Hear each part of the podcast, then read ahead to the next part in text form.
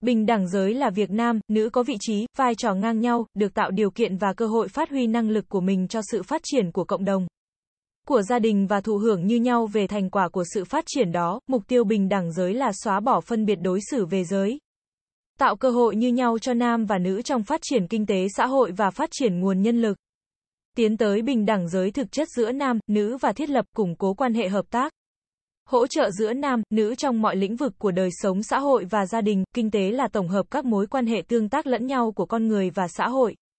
Liên quan trực tiếp đến việc sản xuất, trao đổi, phân phối, tiêu dùng các loại sản phẩm hàng hóa và dịch vụ. Nhằm thỏa mãn nhu cầu của con người trong một xã hội, Điều 12 Luật Bình đẳng giới 2006 quy định. Nam, nữ bình đẳng giới trong lĩnh vực kinh tế, khoản 1 điều 12 Luật Bình đẳng giới 2006 quy định chi tiết nội dung này như sau nam, nữ bình đẳng trong việc thành lập doanh nghiệp, tiến hành hoạt động sản xuất, kinh doanh.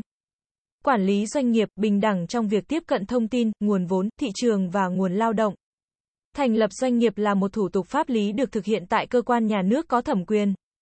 Tùy thuộc vào loại hình mà thủ tục pháp lý này có tính đơn giản hay phức tạp không giống nhau. Theo đó, pháp luật bảo đảm nam, nữ được bình đẳng trong việc lựa chọn các loại hình doanh nghiệp để thành lập theo trình tự. Thủ tục luật quy định được tiến hành kinh doanh, sản xuất và quản lý hoạt động của doanh nghiệp. Đồng thời nam, nữ được bình đẳng, cơ cơ hội ngang nhau trong việc tiếp cận thông tin, huy động nguồn vốn. Mở rộng thị trường và nguồn lao động để phát triển doanh nghiệp của mình, khoản 2 điều 12 Luật Bình đẳng giới 2006 quy định các biện pháp thúc đẩy bình đẳng giới trong lĩnh vực kinh tế như sau. Thứ nhất, doanh nghiệp sử dụng nhiều lao động nữ được ưu đãi về thuế và tài chính theo quy định của pháp luật. Thuế là một khoản thu bắt buộc vào quỹ nhà nước, nguồn thu này từ cá nhân, tổ chức, doanh nghiệp. Nộp thuế là một nghĩa vụ bắt buộc phải thực hiện của chủ thể thuộc đối tượng phải đóng thuế do pháp luật quy định. Thứ hai, lao động nữ khu vực nông thôn được hỗ trợ tín dụng, khuyến nông, khuyến lâm, khuyến ngư theo quy định của pháp luật.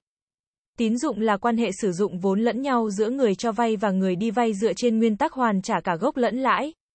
Khuyến nông, khuyến lâm, khuyến ngư là ứng dụng nghiên cứu khoa học và kiến thức mới vào thực tiễn nông nghiệp.